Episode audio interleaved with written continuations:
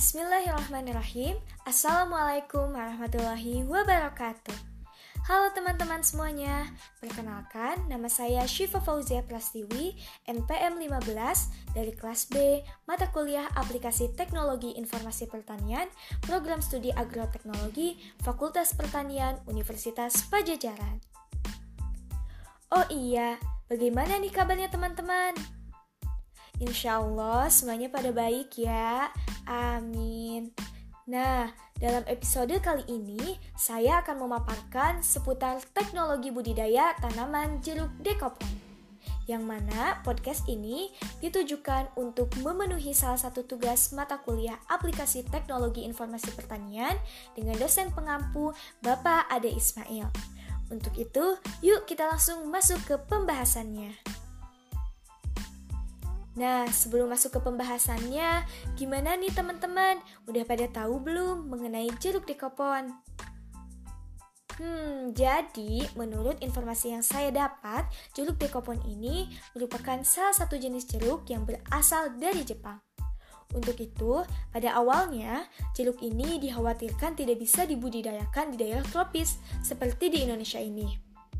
Namun, luar biasanya, ternyata tanaman jeruk ini sudah berhasil dibudidayakan di Indonesia loh teman-teman.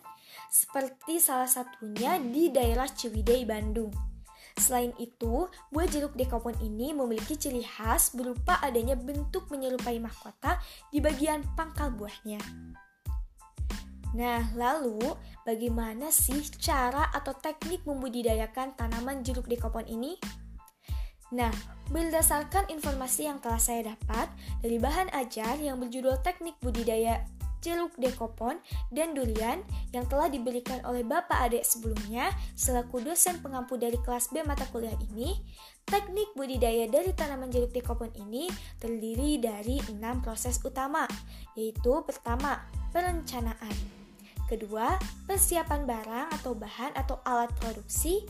Yang ketiga, persiapan lahan. Yang keempat, penanaman dan pemeliharaan.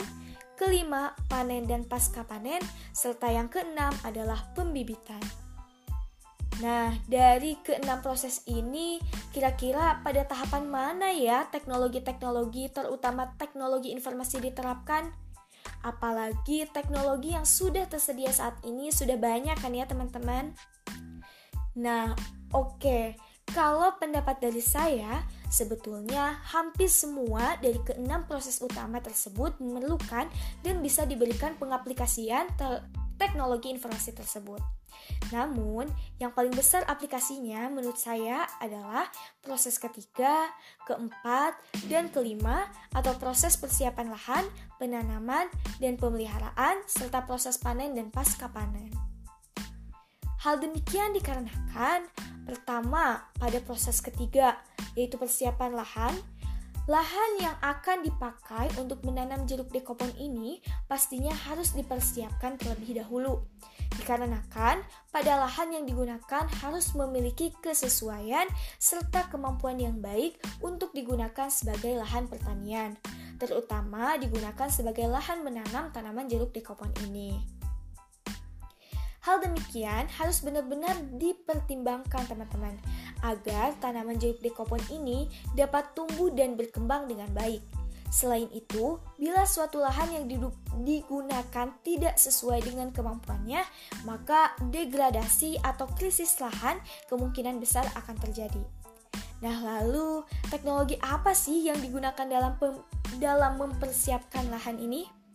Nah, Salah satu teknologi terkini pada proses pengolahan lahan ini yang dapat kita gunakan ialah rotavator. Yang mana rotavator ini memiliki fungsi yang hampir sama dengan traktor, yang meng yaitu mengolah lahan sebelum dipakai untuk menanam. Namun, rotavator ini memiliki keistimewaan, yaitu pertama, dapat digunakan untuk membalikan tanah atau yang disebut dengan membajak. Lalu yang kedua, rotavator ini dapat digunakan untuk merapikan tanah atau lahan sekaligus menghancurkan gulma-gulma yang terdapat pada lahan tersebut. Sehingga nantinya lahan ini akan lebih gembur dan akan memberikan efek yang lebih baik pada proses pertumbuhan dan perkembangan dari tanaman jeruk dekopon tersebut. Nah, selanjutnya yaitu teknologi informasi yang digunakan pada proses keempat atau proses penanaman dan pemeliharaan. Nah, salah satu teknologi informasi yang dapat digunakan pada proses ini adalah drone. Pasti teman-teman udah pada tahu kan apa itu drone? Nah, drone ini nantinya bisa menyebarkan pupuk lebih cepat ke semua tanaman yang ada pada suatu lahan jeruk dekopon ini. Terlebih, jika lahan yang digunakan sangat luas, pasti akan lebih mudah jika menggunakan teknologi drone ini. Nah, lalu yang selanjutnya ialah teknologi yang digunakan dalam proses kelima atau proses panen dan pasca panen.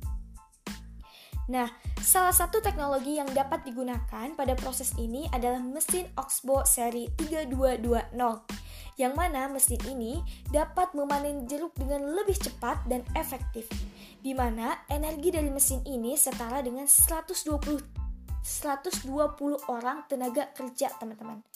Jadi kebayangkan efektifnya gimana jika menggunakan mesin ini ketika memanen jeruk dekopon Nah, katanya mesin ini mampu memanen jeruk sampai sebanyak 2 juta kilogram loh teman-teman.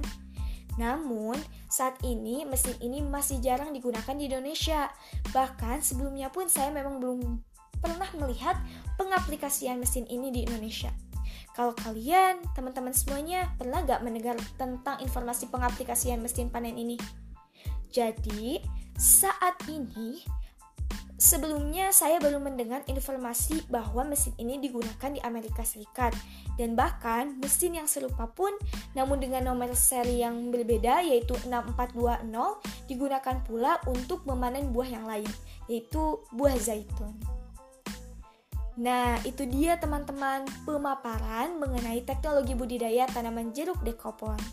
Terima kasih banyak atas perhatiannya dan mohon maaf ya teman-teman jika terdapat kata atau kalimat ataupun informasi yang kurang tepat pada podcast episode kali ini. Untuk itu, sekian dari saya dan sampai jumpa di episode berikutnya. Dah, wassalamualaikum warahmatullahi wabarakatuh.